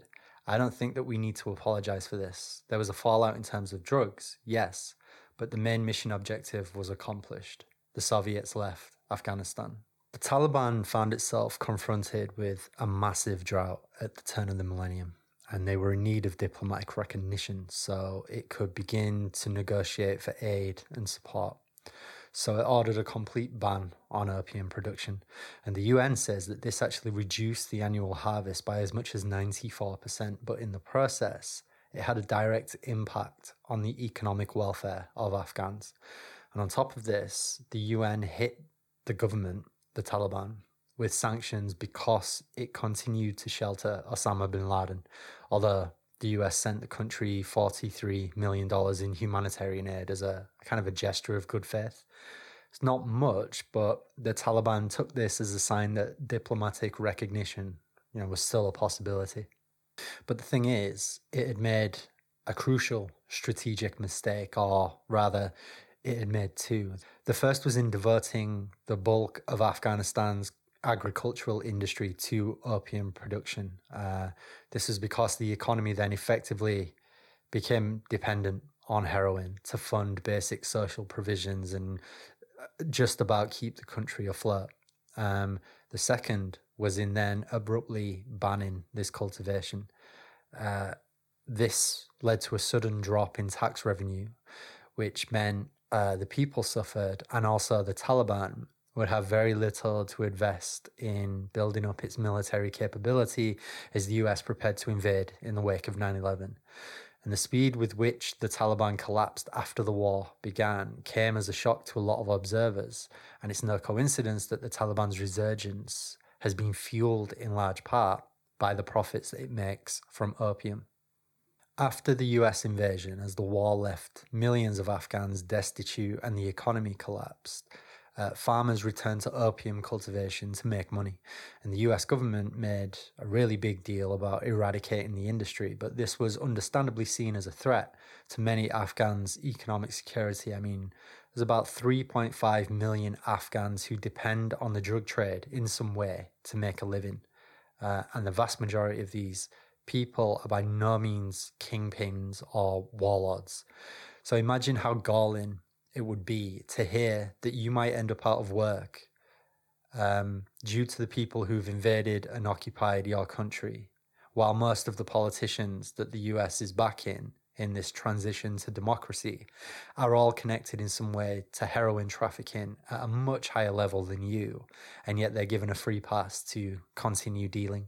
Now, there was some suggestion at the outset of the war on terror that bin Laden and Al Qaeda financed much of their activity with heroin money. Uh, given bin Laden's considerable wealth and the fact that the main financiers of Al Qaeda have always been like the uh, the wealthy aristocrats of the Gulf states. I've always had some doubts about this, but it is fair to say that he was sheltered and protected by people who undoubtedly owed their power to the heroin trade, from the Taliban leaders in Afghanistan to his guardian angels in the ISI in Pakistan. And one particularly odd story, speaking of the ISI, that I found this years ago in the 9 11 Commission report. Well, it details how in May of 1999, CIA informants on the ground in Kandahar gave five days' worth of detailed reports on bin Laden's movement in the region. And they located his safe houses, uh, his favorite haunts, um, and they nailed his daily routine where he went, who he spoke to, you name it. And this info was then fed up the chain to CIA bosses and the Pentagon, and everyone seemed primed for a missile strike. And this is from the 9 11 Commission report. Quote This was in our strike zone, a senior military officer said. It was a fat pitch. He expected the missiles to fly. When the decision came down that they were not to shoot, the military officer says, We just slumped. If this intelligence was not actionable, then it was hard to imagine how any intelligence on bin Laden could be. Now, George Tenet, who was the CIA director at the time, he claimed that he had no memory of this incident until other retired spooks said that he had actually been present throughout the debate between the Pentagon and the agency over hitting bin Laden's hideout with missiles. And then suddenly George Tenet was like, oh, yeah, I do remember now. Um, one anonymous source that I found claims that the ISI reached out to the agency. And I don't know how the ISI found out about this impending strike. But apparently, they requested as a favor that the decision to go ahead with a strike be called off due to political sensitivities. Now, I find this one of those fistful of salt stories. So take it for what it's worth with that in mind. But what's important to know is that this, the ISI and the CIA have a long standing on again, off again love hate relationship going on with each other and for political reasons, both outfits try their hardest to hide this from the public at large. Although the ISI is deeply involved in the drug trade, this hasn't stopped many of its members becoming increasingly hardline in their religious beliefs and extremely sympathetic towards groups like Al Qaeda and ISIS.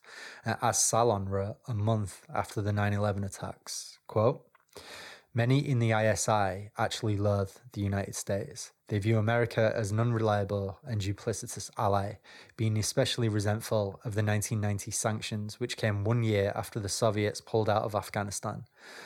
Furthermore, the ISI is dominated by Pashtuns, the same tribe that is the Taliban's base of support across the border in Afghanistan.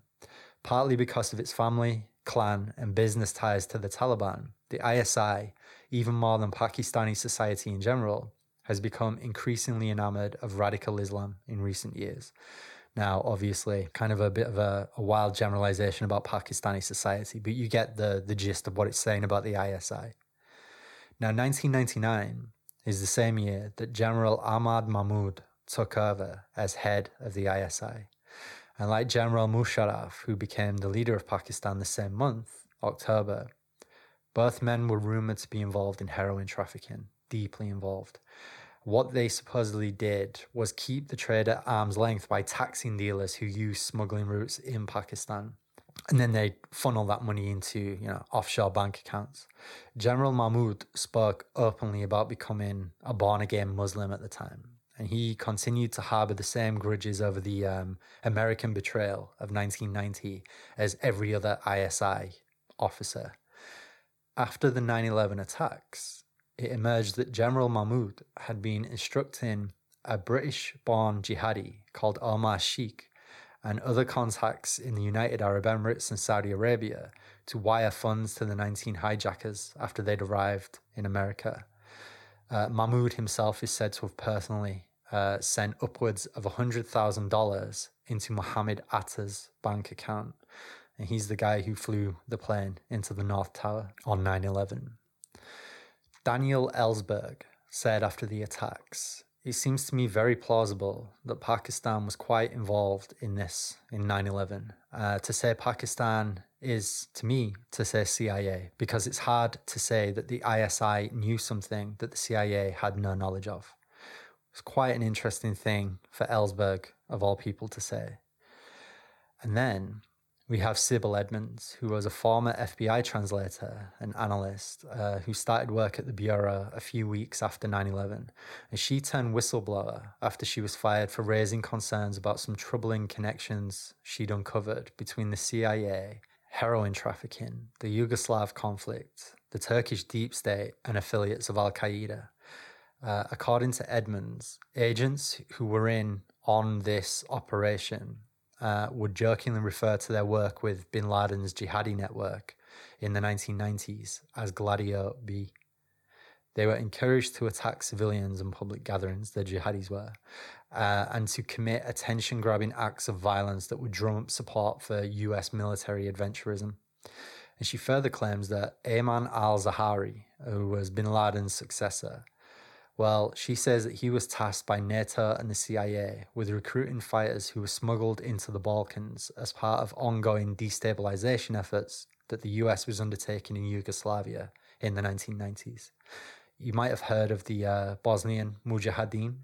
Well, al Zahari was the group's commander, and two of the 9 11 hijackers actually fought in Bosnia under him. And she also said she'd uncovered evidence that corrupt elements in NATO and the CIA had given the Bosnian fighters a license to sell drugs, and that these same officers were actively participating in the trade themselves. She says that um, these NATO insiders, especially, made planes available for a vast heroin smuggling enterprise that stretched from Afghanistan through Belgium and Britain into the US, and it used the Balkans as a crucial route. And on top of this, during the 1990s, the CIA was attempting to kind of win over key figures in Turkish society. Uh, and NATO was trying to curry favor with the Grey Wolves, um, who were part of its Operation Gladio detachment, but had grown somewhat estranged from NATO as a whole uh, during the 80s and 90s. Edmonds says that the agency directed their contacts in Afghanistan's heroin trade to ship dope in bulk to Turkey at discount prices. Additionally, uh, she said that the FBI and the CIA knew for months before September 2001 that Al Qaeda was planning to hijack planes and carry out suicide missions against at least four separate targets inside the US. She said, quote, in the late 1990s, all the way up to 9 11, al Zawahiri and other Mujahideen operatives were meeting regularly with senior US officials in the US Embassy in Baku to plan the Pentagon's Balkan operations with the Mujahideen. We had support for these operations from Pakistan and Saudi Arabia, but the US oversaw and directed them. They were being run from a secret section of the Pentagon with its own office. And the FBI, as usual, kind of trying to clean up for the CIA, moved quickly to remove her from her post and tried to hit her with a gagging order. Uh, they retroactively classified everything she had said as top secret, while John Ashcroft submitted arguments in support of quashing a deposition she'd made under the state secrets privilege. In 2008, the Sunday Times began preparing a four part investigation into her claims that seemed likely to largely support almost everything she'd said uh, or so insiders at the paper said later. We don't actually know because MI6 leaned very heavily on the editorial board to drop the story. The American Civil Liberties Union has also described her as the most gagged person in the history of the United States. And if you think all of this is starting to sound too wild, just mind boggling, if you think that this is really just a translator who was feeling resentful because she was sacked for doing a bad job or something like that, then remember that the actual Justice Department concluded after Edmonds had sued the FBI for wrongful termination, quote, Many of her allegations are supported. The FBI did not take them seriously enough, and her allegations are, in fact, the most significant factor in the FBI's decision to terminate her services. So, what I'm saying, or what Edmonds is saying, and what I glean from what I've read of what she has to say, it's entirely possible that 9 11 was a joint ISI and Saudi intelligence operation, partly financed by heroin money, and the CIA and the FBI looked the other way. Maybe they didn't know that it was going to be as big as it was, but they looked the other way because they were terrified of what disrupting the plot before it went ahead might expose to the public about the CIA's own involvement in all this shadow play with drug traffickers and sponsored terrorism and destabilization efforts all through the 80s and 90s and probably going back before that. So I guess it's looking like we're not going to have enough time to get into all the other crazy shit I've dug up around the subject of drugs. So I think we'll close out soon. Um, but I'm I'm hoping you have a an idea of how brain frying this is as a, as a topic when you really go deep on it. So, I think since we dropped by the Balkans, we might as well head on over to Kosovo now and quickly have a look at the role of the CIA and drugs in the 1999 war and the subsequent intervention. Peter Dale Scott wrote an interesting piece for Lobster magazine a few years ago in which he sketched out what he calls the Global Drug Meta Group. And this is a network of uh, spooky Russian oligarchs and American deep state sickos loosely gathered around a firm called Far West Limited, which is a private intelligence outfit based in Europe that has ties to CIA front companies in the States. The primary business interests of the people connected to Far West is drugs, guns, and oil. Far West is alternately in bed and in conflict with the CIA. And the problem you'll encounter when trying to find out more about them is that you very quickly stumble into a the radical right wing conspiracy world because uh, Russophobia is never very far away from anti Semitism. And Far West Limited gives the cranks ample opportunity to kind of indulge in both. So, because of this dearth of information, I'm going to stick as closely as possible to Peter Dale Scott's piece without just regurgitating it word for word. Um, I'll link it on the Patreon if I remember. Specifically, I'm going to use his reference to the so called uh, rush for Pristina airport uh, just after the end of the, the conflict in Kosovo as a sort of launching pad to talk about the consequences of the NATO intervention there. First, just a little bit of background about Far West from what I've been able to dig up from here and there. Uh, so, it was founded by a Russian general called Vladimir Filin. And throughout the 2000s, he met several times with uh, President Bush in the White House. He also owned interests in some ethanol factories in Brazil with none other than George Soros. And he maintained close links to the, the Banderites, the uh, Ukrainian fascist movement.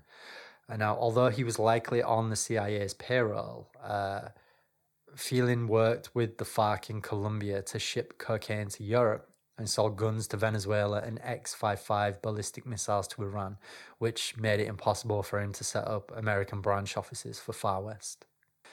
The company was ostensibly a security contractor and it occasionally partnered with similar outfits like Newbridge Strategies and Diligence. Uh, these were two American security firms that won lucrative contracts in Iraq at the beginning of the War on Terror.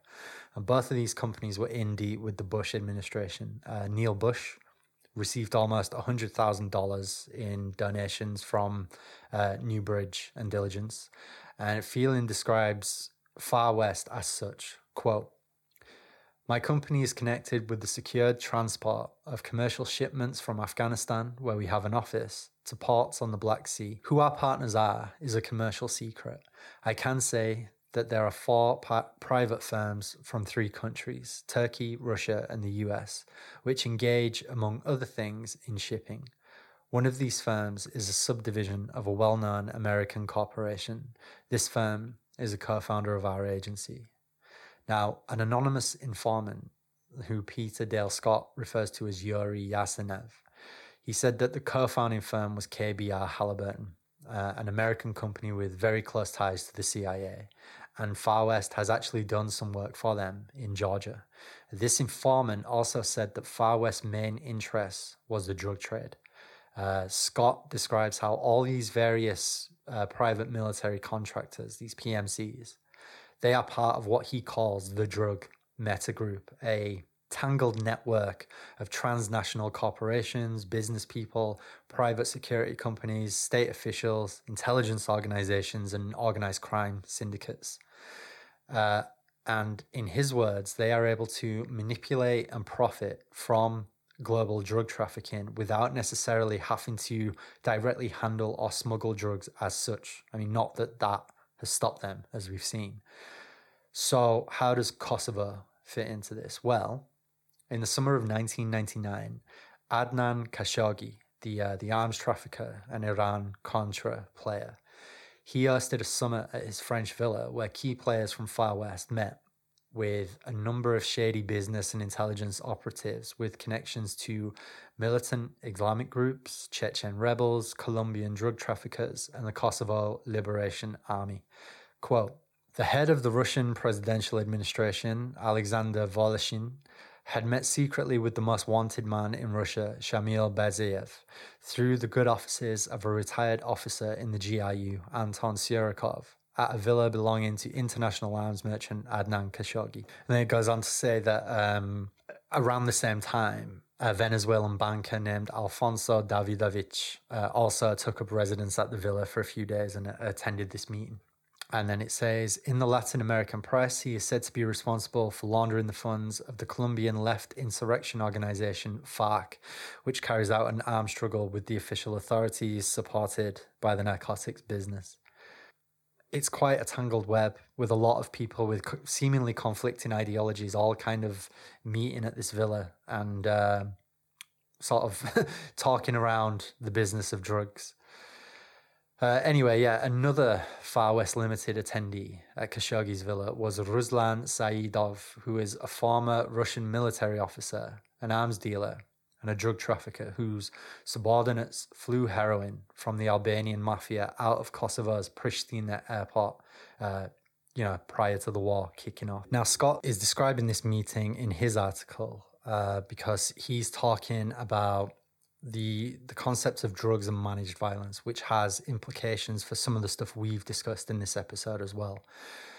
What this group supposedly met at Khashoggi's villa for, what they actually discussed, uh, is obviously we we'll likely never know, but it is possible to fathom that some of it maybe pertained to what would become known as the Russian 9/11. These were the uh, apartment bombings that took place across Russia I think about three or three to five hundred people died, all told.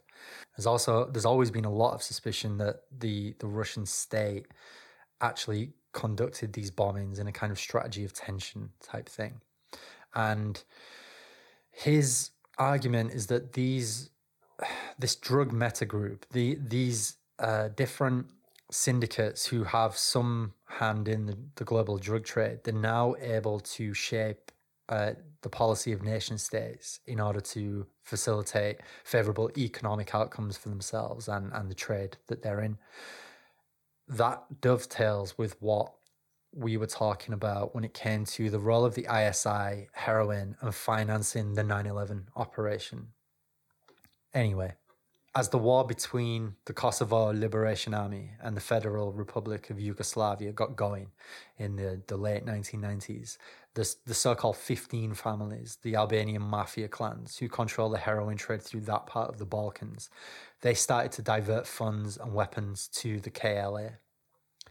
Now, the CIA and NATO backed the KLA unreservedly. And, and to be quite honest, you know, I've got no real interest in getting into all the whys and wherefores of the Yugoslav wars just yet because it's not relevant strictly for this part of the show. Uh, for now, what we need to know is that the CIA was aware that as much as 50% of the KLA's funding was coming from the heroin trade. Uh, and they supported the organization with tactical advice and the odd covert weapons shipment. And, you know, on another level, we'll be aware that owing to the agency's ties with figures from Far West, it was also well aware that Far West was involved in shipping the heroin out of Pristina um, on behalf of the, uh, the Albanian mafia.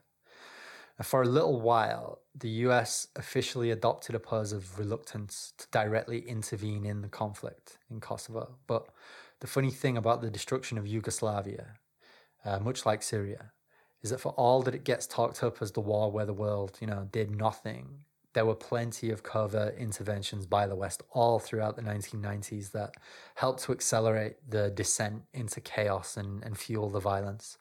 And once the UN did intervene, uh, so did a bunch of uh, PMCs who saw they saw a shattered nation or shattered people, and they realized there is so much money to be made here. And maybe the most notorious of these private military contractors from the time is uh, DynCorp, uh, the security firm that overbilled the US for peacekeeping patrols that it never conducted while it was buying and selling an unknown number of women and child sex slaves in Bosnia. Um, and just incidentally, DynCorp also had a hand in the cocaine trade in Colombia back in the 80s. It was also trafficking children around South America at the same time, uh, as it would go on to do in Afghanistan during the War on Terror.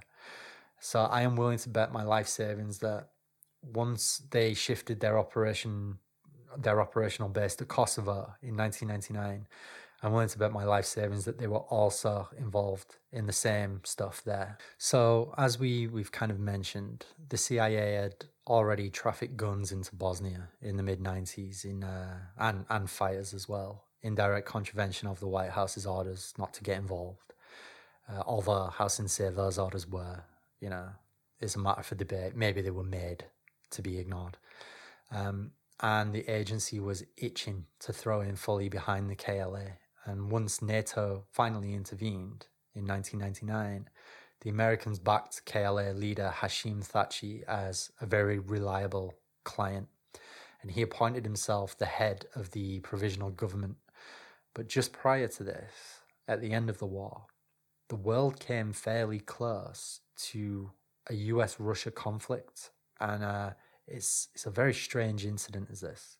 So, to keep it quick and simple, Russia had entered the Kosovo theatre, and the official narrative is has it that this was at the behest of Yeltsin, who felt like his authority wasn't being taken seriously by NATO or the US.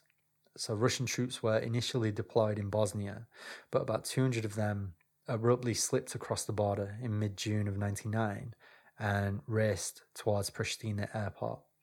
And what's significant about this is that this dash for Pristina was probably organized by a couple of senior military officers um, Anatoly Kvashnin and uh, Leonid Ivashov without the knowledge of Yeltsin or his Minister of Defense. Uh, Anton Surikov, the Russian intelligence and politics insider, he later said that Far West founder Vladimir Filin, tipped off by contacts in the CIA, had already reached the airport, which was under the control of a KLA squad led by Hashim Thaci.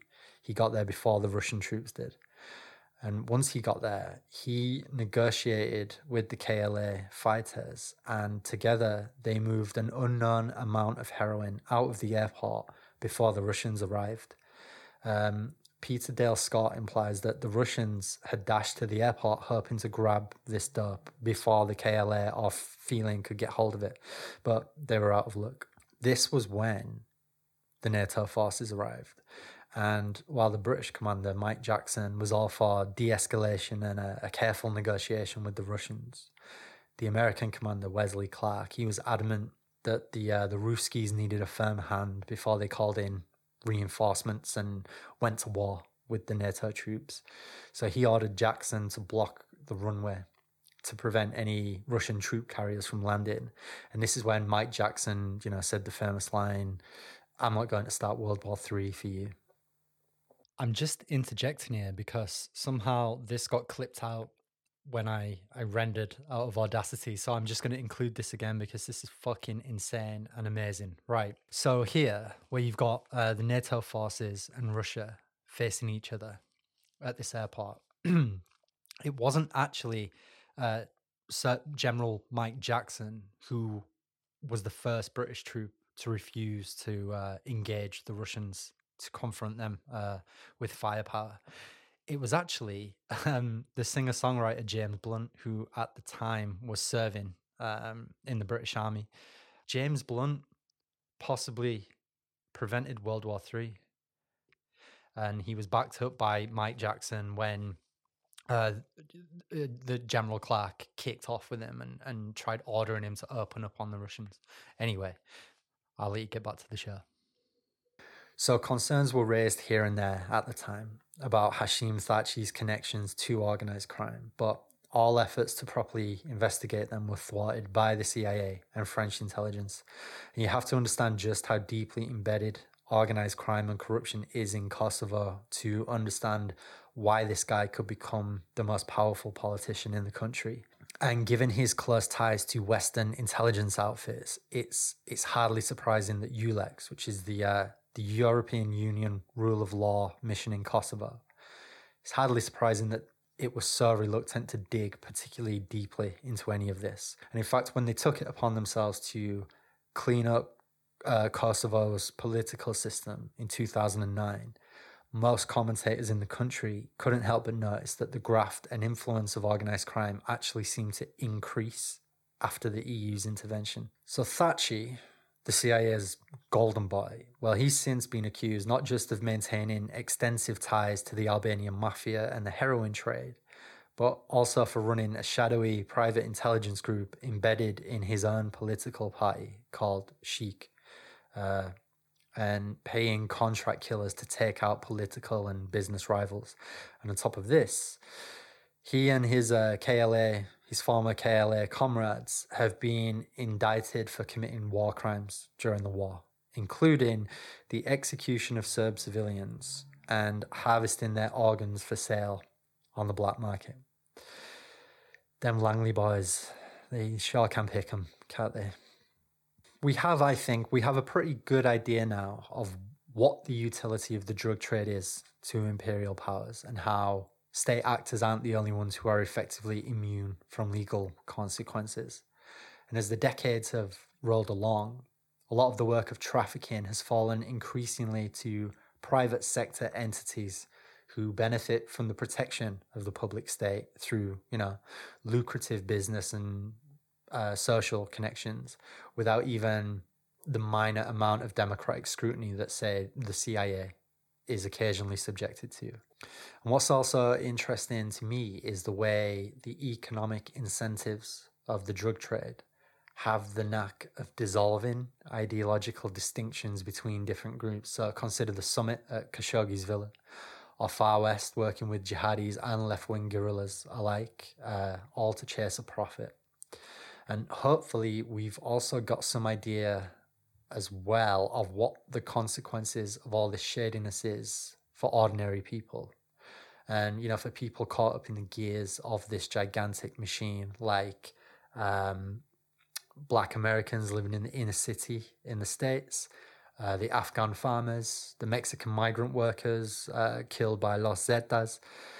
Um, I do apologize as well that we once again only touched on BCCI glancingly without really going deep. Uh, trust me again, that is coming.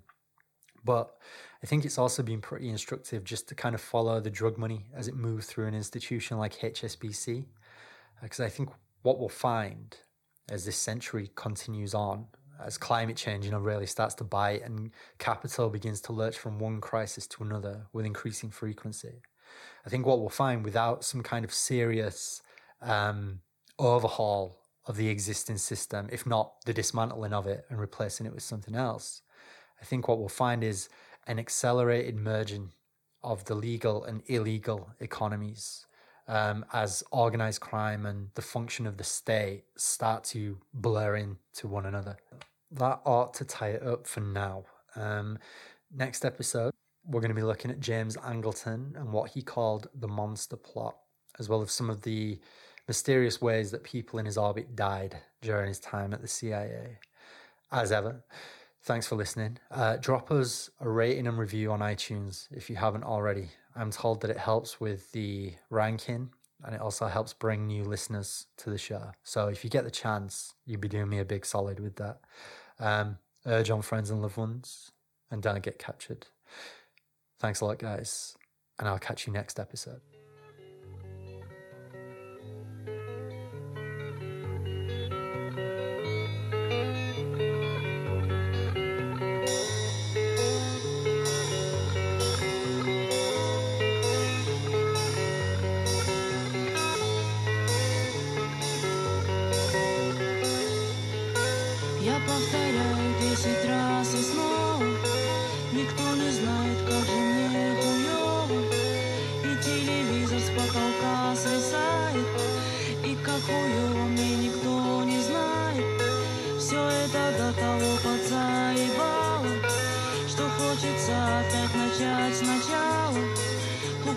Charles levantou